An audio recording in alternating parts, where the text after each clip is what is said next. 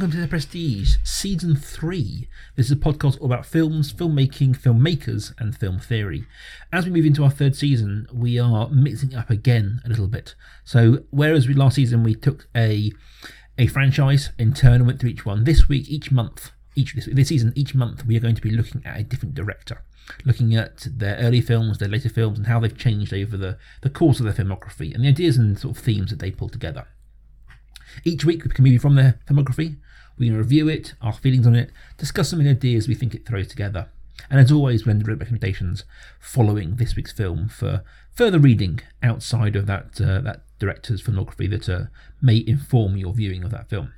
Before we kick off, we always have a little catch up on what else we've been viewing in the last week. This time it will be in the last month, to be honest, given our season break. So, Sam, what have you been watching since we last spoke? Right.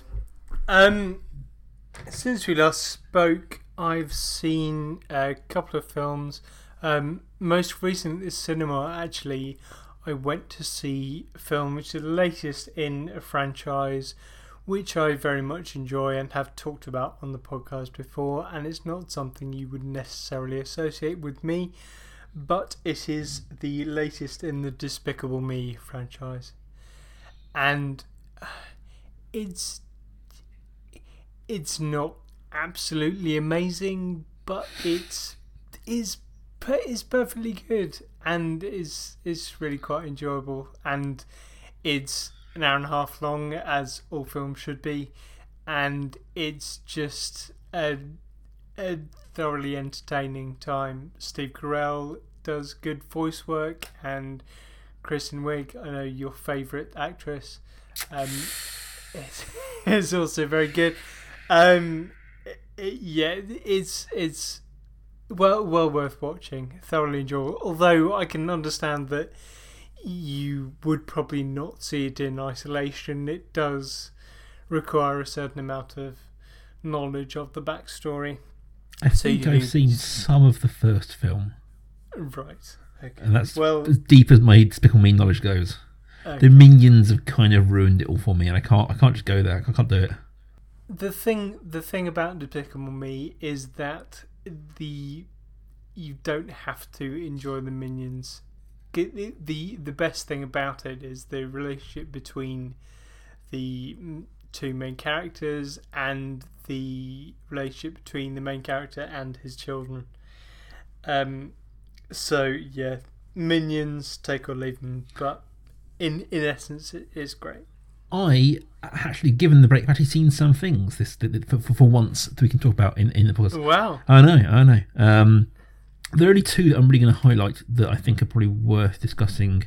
Uh, well, one's worth discussing, one I'm going to mention because cause I think I should. Um, the littler one is Mulan 2. Uh, now, I'm a bit of a Disney nut. I like all Disney films, and I've never watched all of the sequels. Despite owning them all, I've never really watched all the little sequels that they've done. And so I watched Mulan 2. Mulan 2 has a frankly brilliant cast. It's got Lucy Liu in as support characters. It's got all the original cast come back from the second film. Every when when was it made? Um, it was made. I don't know actually. Um, I'm gonna go and Google it. It was probably a couple of years after the first Mulan. Um, they, oh right. The, okay. Mulan. So it was made in 2005. Um, and the original Mulan was in 2000, uh, 1998, so seven years later. Um, but every Asian actor in America of quality has appeared in Mulan 2.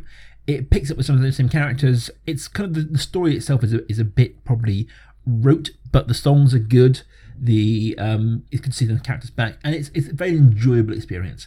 For some of the sequels, Disney can be a little bit subpar, shall we say, a little bit like phoning in the um, the, the parts, and whilst they didn't get Eddie Murphy back, mm. everyone else came back. It's still, it's definitely one of the better sequels, I must say. But that was a small one. The bigger one that I've seen that probably is well, in, a bit more discussion was the 2017 film Ghost in the Shell. Aha. Uh-huh. Starring Scarlett Johansson, uh, infamously Johansson, um, and a, a, plethora of other actors. It, it's a, an adaptation of some parts of the 1995 uh, anime film and some parts of its sequel, uh, Ghost in the Shell Innocence Lost, I think it's called. Um, it got a lot of critical feedback in terms of its casting of a white actress in a historically Asian role. in the major. And whilst this is handled a little bit in the film, it isn't handled well and it isn't handled uh, to any great extent. That being Hmm. said, I thoroughly enjoyed watching the film. I'm always a sucker for any kind of dystopian cyberpunk, and I'm a big fan of the original, so I certainly enjoyed this. And I do find Scarlett Johansson very watchable as an actress, and I enjoy her. m- I enjoy her move towards a more action star based role these days, with her roles in Lucy and things like the um, Marvel films.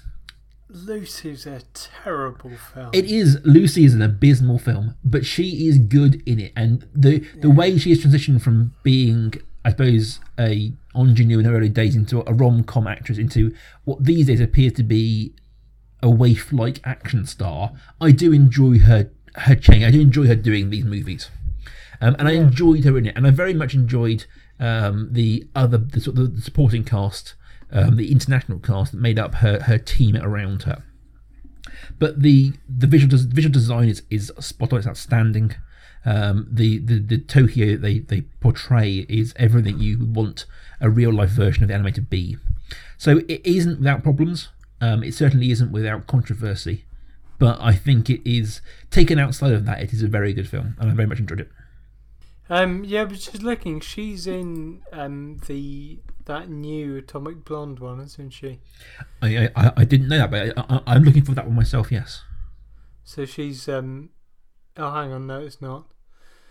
It's it's another blonde, surprising, surprising uh, action star actress that's moved on from ingenue and rom com roles. It's Charlize Theron. Hmm. Well, I mean, then- then Mad Max was, was the first step towards that. I mean, step of it.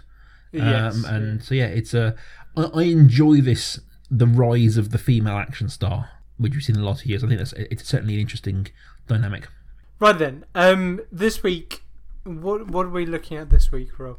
So this week we are starting off uh, with our season three, looking at Kathryn Bigelow, um, actor, actress, not actress, uh, director of many films over the years, and we're starting with one of her early films, the 2000, no, the 1991 film Point Break.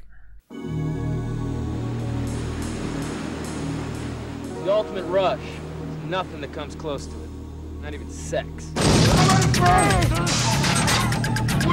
are the ex-president. Total commitment. It's a real thin line between life and death.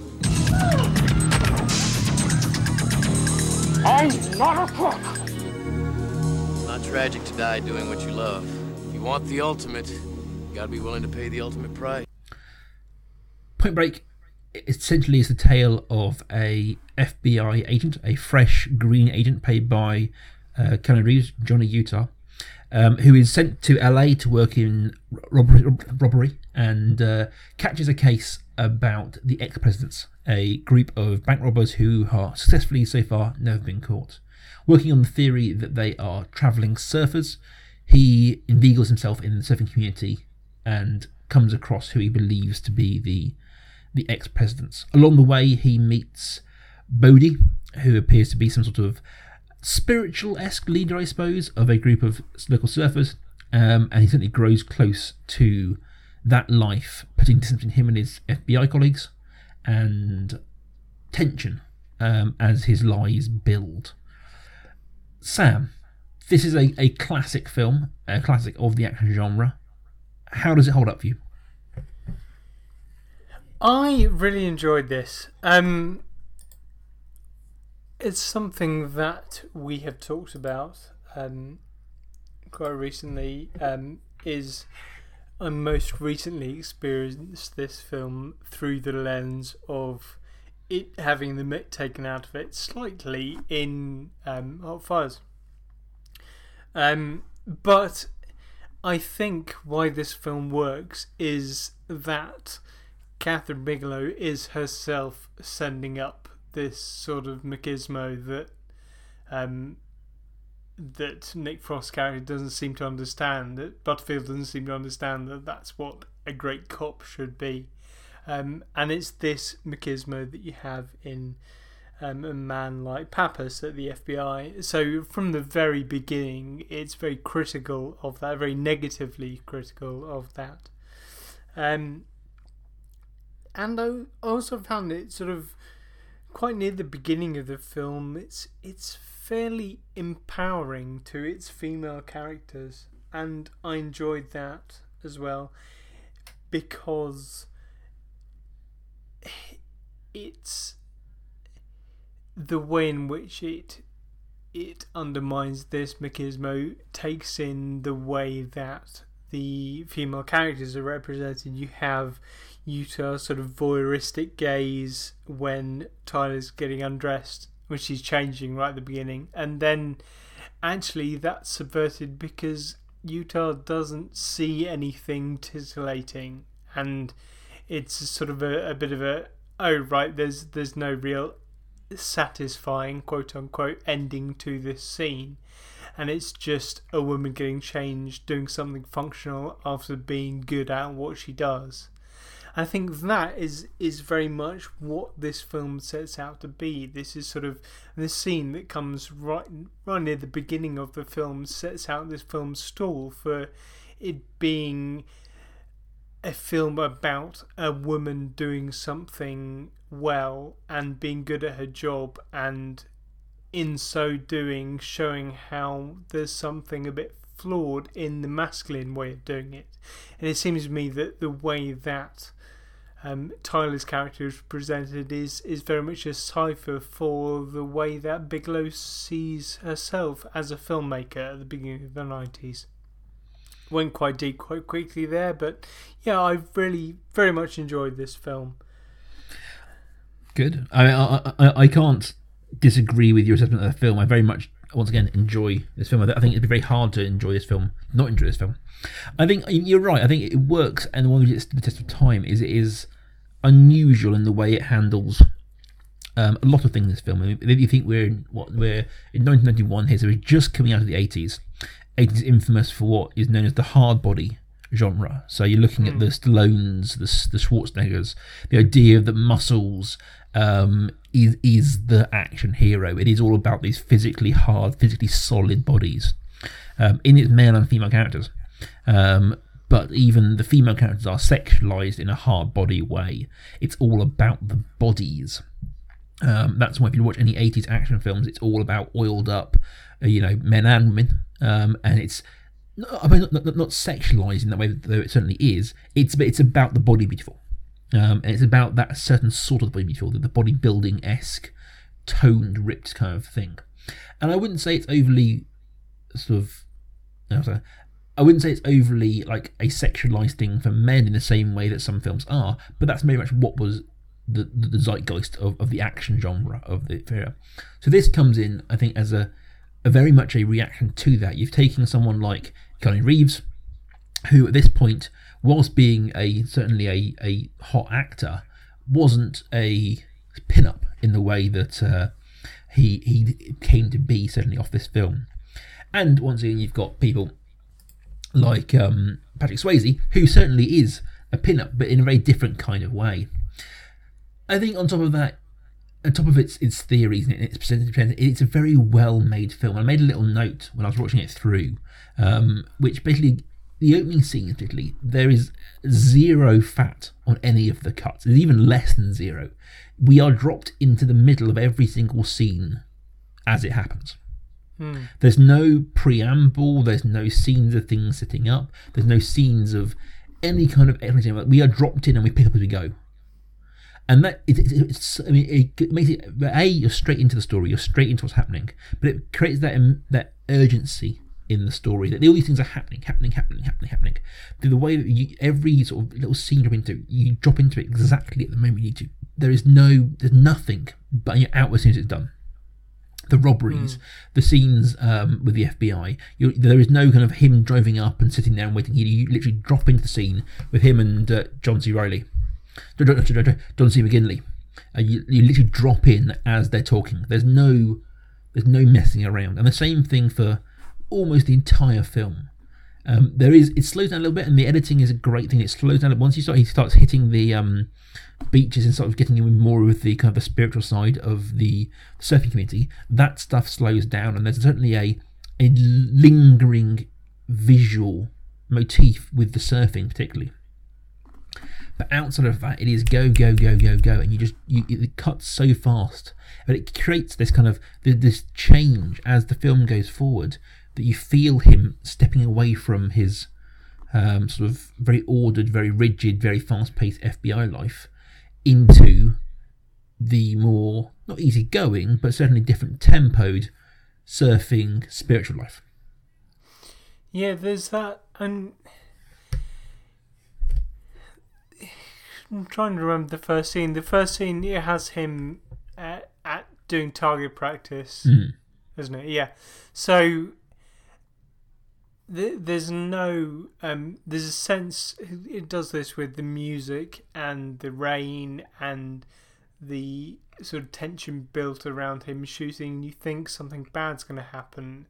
So immediately from the very beginning, they're building tension. I mean, Mm. the, the way that it's edited, you feel apprehensive about what's going to happen to Utah, and then you find out that it's just a training drill. But you think it's something. I mean, it's not something I put in recommendations. It's just just occurred to me, and it's it's a film that we've looked at in the podcast. But it it reminds me of the way that the training sessions are presented in Silence of the Lambs, with jo- the way that Jodie Foster's FBI training regime is shown with mm-hmm. with that run through the woods and you, you sort of it's like you say you're you're scrambling to keep up because you're thrown into the middle of it and also there's there's this sense of urgency the sense of apprehension for the main character right from the off But I think, that, that, works. It, it's meant to feel hectic, and it's, it's supposed to be balanced out with him.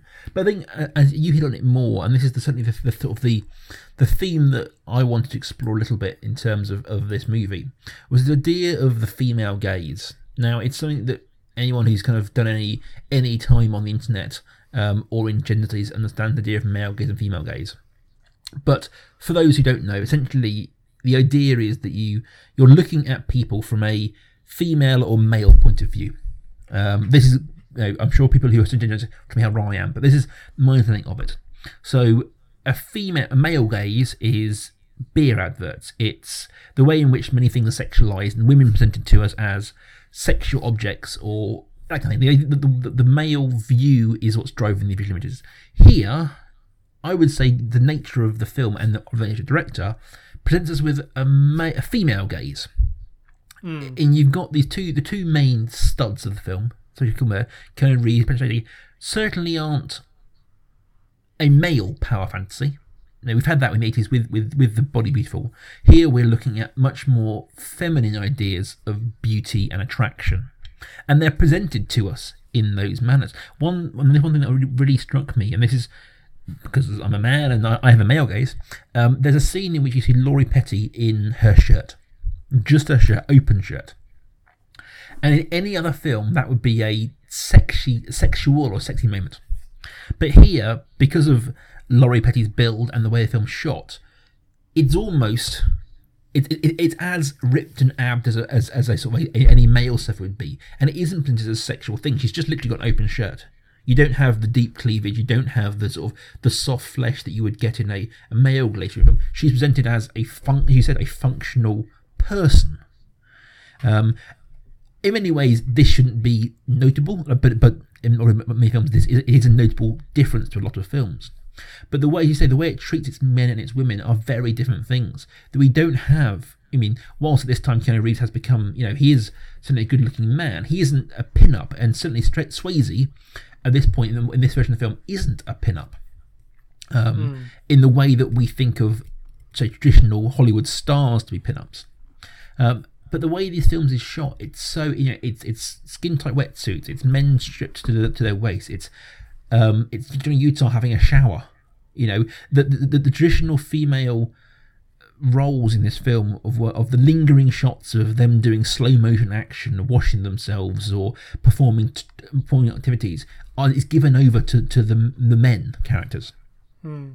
It's something that you have, and it's another scene, I suppose, towards the beginning or getting on for the for the middle part of the film. It's in the beginning of the second act. Is um, they're sitting around the fire, and it's the start of you just mentioned where the, the narrative begins to slow, and they spend more time with the surfers, and it's it's sort of interaction between um, Brody and the other surfers, and Brody and Utah, and it's just it's kind of it's a sort of throwaway comment from from Lori Petty's character, but it, it's not really a throwaway comment at all, and it just struck me. And I wrote it down. It's something that I thought, well, actually, that's Kathryn Bigelow there. That's a woman in the middle of this testosterone fueled industry at the beginning of the 90s. Well, still 20 odd years later, 25 years later. And it, wa- it, Tyler said at a moment in the conversation, she paused and said, Well, there's too much testosterone here. Mm. You think, actually, yeah, you've you've got something there. You've you've captured something, something the essence of this film. I think th- th- this is where something like surfing um, becomes an excellent foil, an excellent certainly allegory for this sort of change of, um, as you said, machismo and of, of masculinity. You know, we haven't that it isn't about you know Johnny Utah trying to be a better surfer than Bodhi. It isn't about that. The, the surfing is about them versus the ocean. It's about them finding themselves. It isn't a sort of thing where you can, you know, arm wrestling or or, or kickboxing like that, where it's a combative sport. The closest they get to that is when you're doing the skydiving and there's this, you know, who's going to chicken out first. Even so, in that case, it's it, it is competitive. There's a competitive element, but it, it's me against the elements. But uh, even that, but even when they do have this kind of moment of pulling out with the, um, it it is that's when the, the relationship starts to sour. That's when they're starting to, um, the things starting to fall apart, and people, and then and the, the secrets being revealed. So the moment of not wanting to pull the um cord, that's like they then the all secret revealed, and then it becomes back to being agent versus bank robber rather than man versus man, and that's that, that, that there's a change in dynamic there. But I think it's very interesting that they chose something like surfing, which is a a sport and a physical activity, but it isn't a combative one. It's a competitive one, um, in the way that some other, and there have been rip-offs of this film. There have been other versions of this film where you know they bond over sport that becomes the that that kind of thing. It's an interesting one because I mean, surfing's. I know it's, it's something you you've spent more time doing than I have.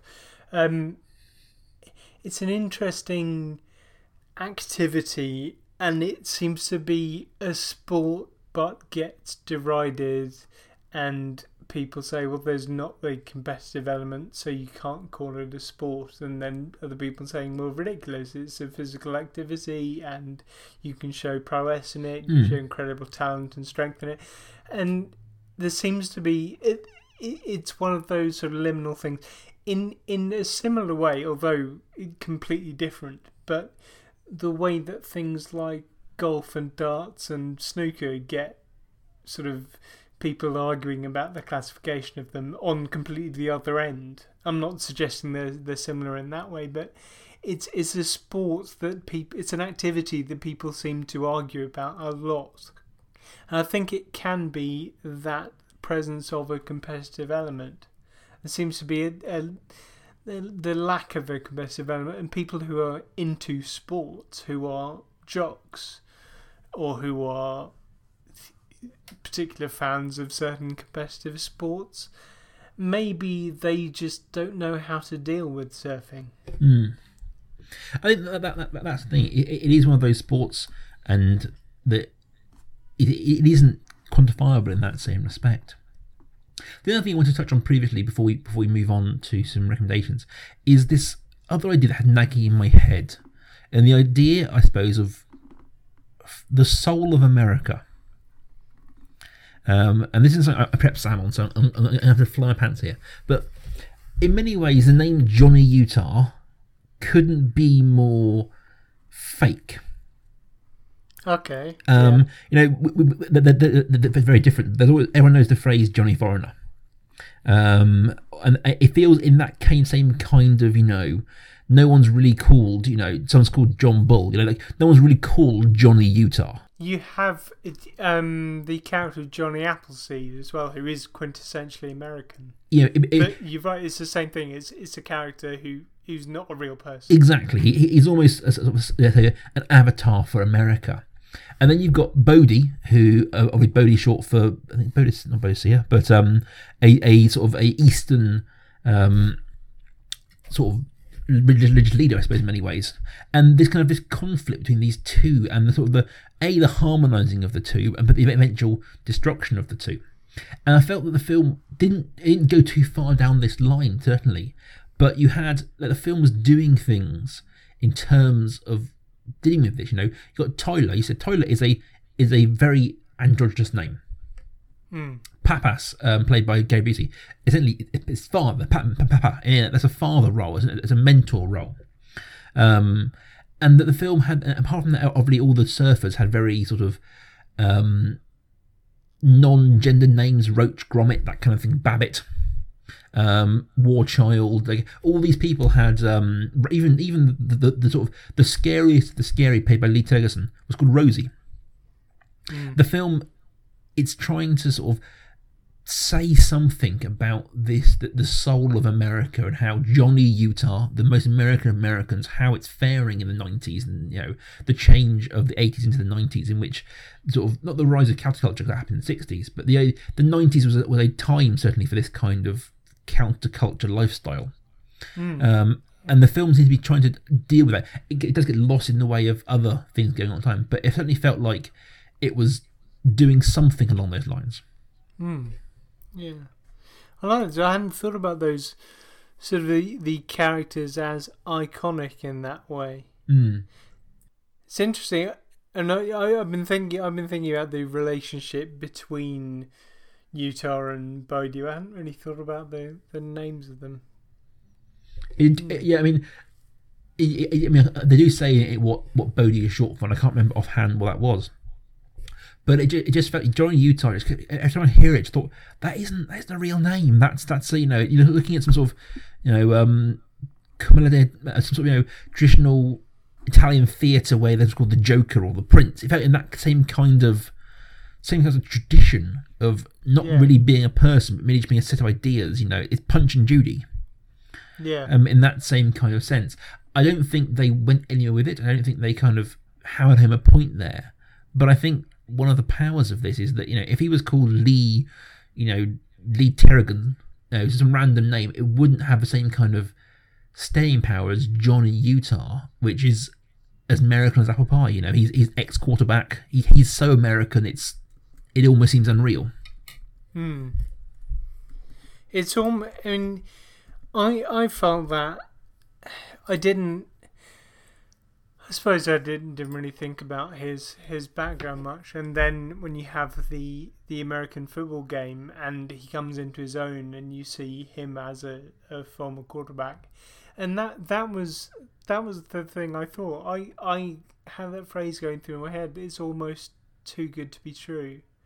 Like if your cover as an FBI agent going surfing was that you had been a football star and that was why you were a jock and that was why you were able to relate to these people, then it seems a bit ridiculous that you actually were a quarterback. Mm. Like you actually do inhabit this role.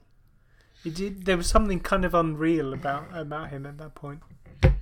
Yeah, I, I, I agree. So, Sam, do you have some recommendations for us for further watching, further reading? Yes. Um, a couple, um, both character led this week. First one is um, it- it's a I suppose a, a route one suggestion. It's John John McGinley, um, and it's his his role, his his famous role in TV, not in film. It's is Scrubs, but it's not just for him. It's for that um, quick editing that you you mentioned right at the beginning, and it's the way that it just sort of snaps into these scenes between Harp and Utah, with him him sort of doing his his trademark McGinley shouting sarcastic, quick fire, talking at someone else, and I just thought, well, this is what made Scrubs really good at the start. And yes, it got ridiculous and it jumped the shark and it, by the end of the series, it wasn't really worth watching. But right at the beginning, the relationship between um, McGinley's character and that of what's his name, the actor, also director, Zach Braff. Zach Braff. That's it. The relationship between Braff and McGinley was was something to to watch that series for. The editing was really good. Fair enough. Brilliant. Um, second recommendation is one of the surfers, Nathaniel, played by John Philbin, and it's just a straightforward recommendation for another film that Philbin was in around the same time. It's 1993's Tombstone. It's brilliant. That's why. Brilliant. So, you, Rob. So I've got two once again. Uh, one actor, one thematic. Actor is we talked about her a lot. Uh, the character of Tyler is played by Lori Petty. Um, and while she hasn't gone on to rock the world, she certainly did rock a little bit of the world back in '95 when she she starred in Tank Girl, adaptation of the comic um, from Martin Allen and Jamie Hewlett. This was it's it's anarchic, set in the in the far future. She brings the same kind of um, delivery that she brought to Tyler to this, if not amped up to eleven. It's it's brilliant. Basically, it's brilliant every single way. It's got it's got support from Naomi Watts, Ice T, Malcolm McDowell, and Cusack. Iggy Pop's in it. It's an amazing slice of '90s sci-fi weirdness. And if you haven't checked it out, I can I only can only sing say good things about it my second recommendation is a thematic one, um, and in many ways, this film is a is a stealth reboot of of the franchise. It's not the reboot of the franchise, which was terrible. This is 2001's The Fast and the Furious. Whilst the series has gone on to be very different things over the seven, eight um, films that's come out come since, The Fast and Furious essentially is the very same film, but with street racing rather than surfing, even down to the FBI agent um, who, in this case, is a police officer who goes into cover and ends up siding with the um, with the criminals. It doesn't end as darkly, and it certainly had certainly a happier ending. But it's essentially the same film and deals with the same concepts. And once again, you've got an actor like Paul Walker as the lead and Vin Diesel, who aren't traditional uh, male pinups, and then you've got support from people like Michelle Rodriguez, who certainly isn't the traditional female pinup. It doesn't do as, as well as as uh, the Point Break in handling these themes, but it's still certainly there under the surface. Um, it's a good film. It's a great film, and it went on to inspire inspire many amazing films. Some not so amazing, um, but it is very much the same sort of film and the same sort of ideas as that first film. Great. So, guys, that's our first episode of season three. We'll be back next week with the next in our Kathryn Bigelow month. Till then, you can find both of us on Twitter at Prestige Podcast, You find just me at life underscore academic. and you can find just me at Rob Kaiju. And we'll see you back here next week.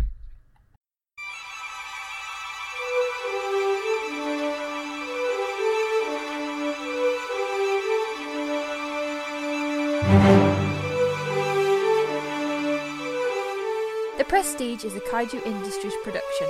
Check out their other work at facebook.com forward slash Kaiju Industries. Rawr!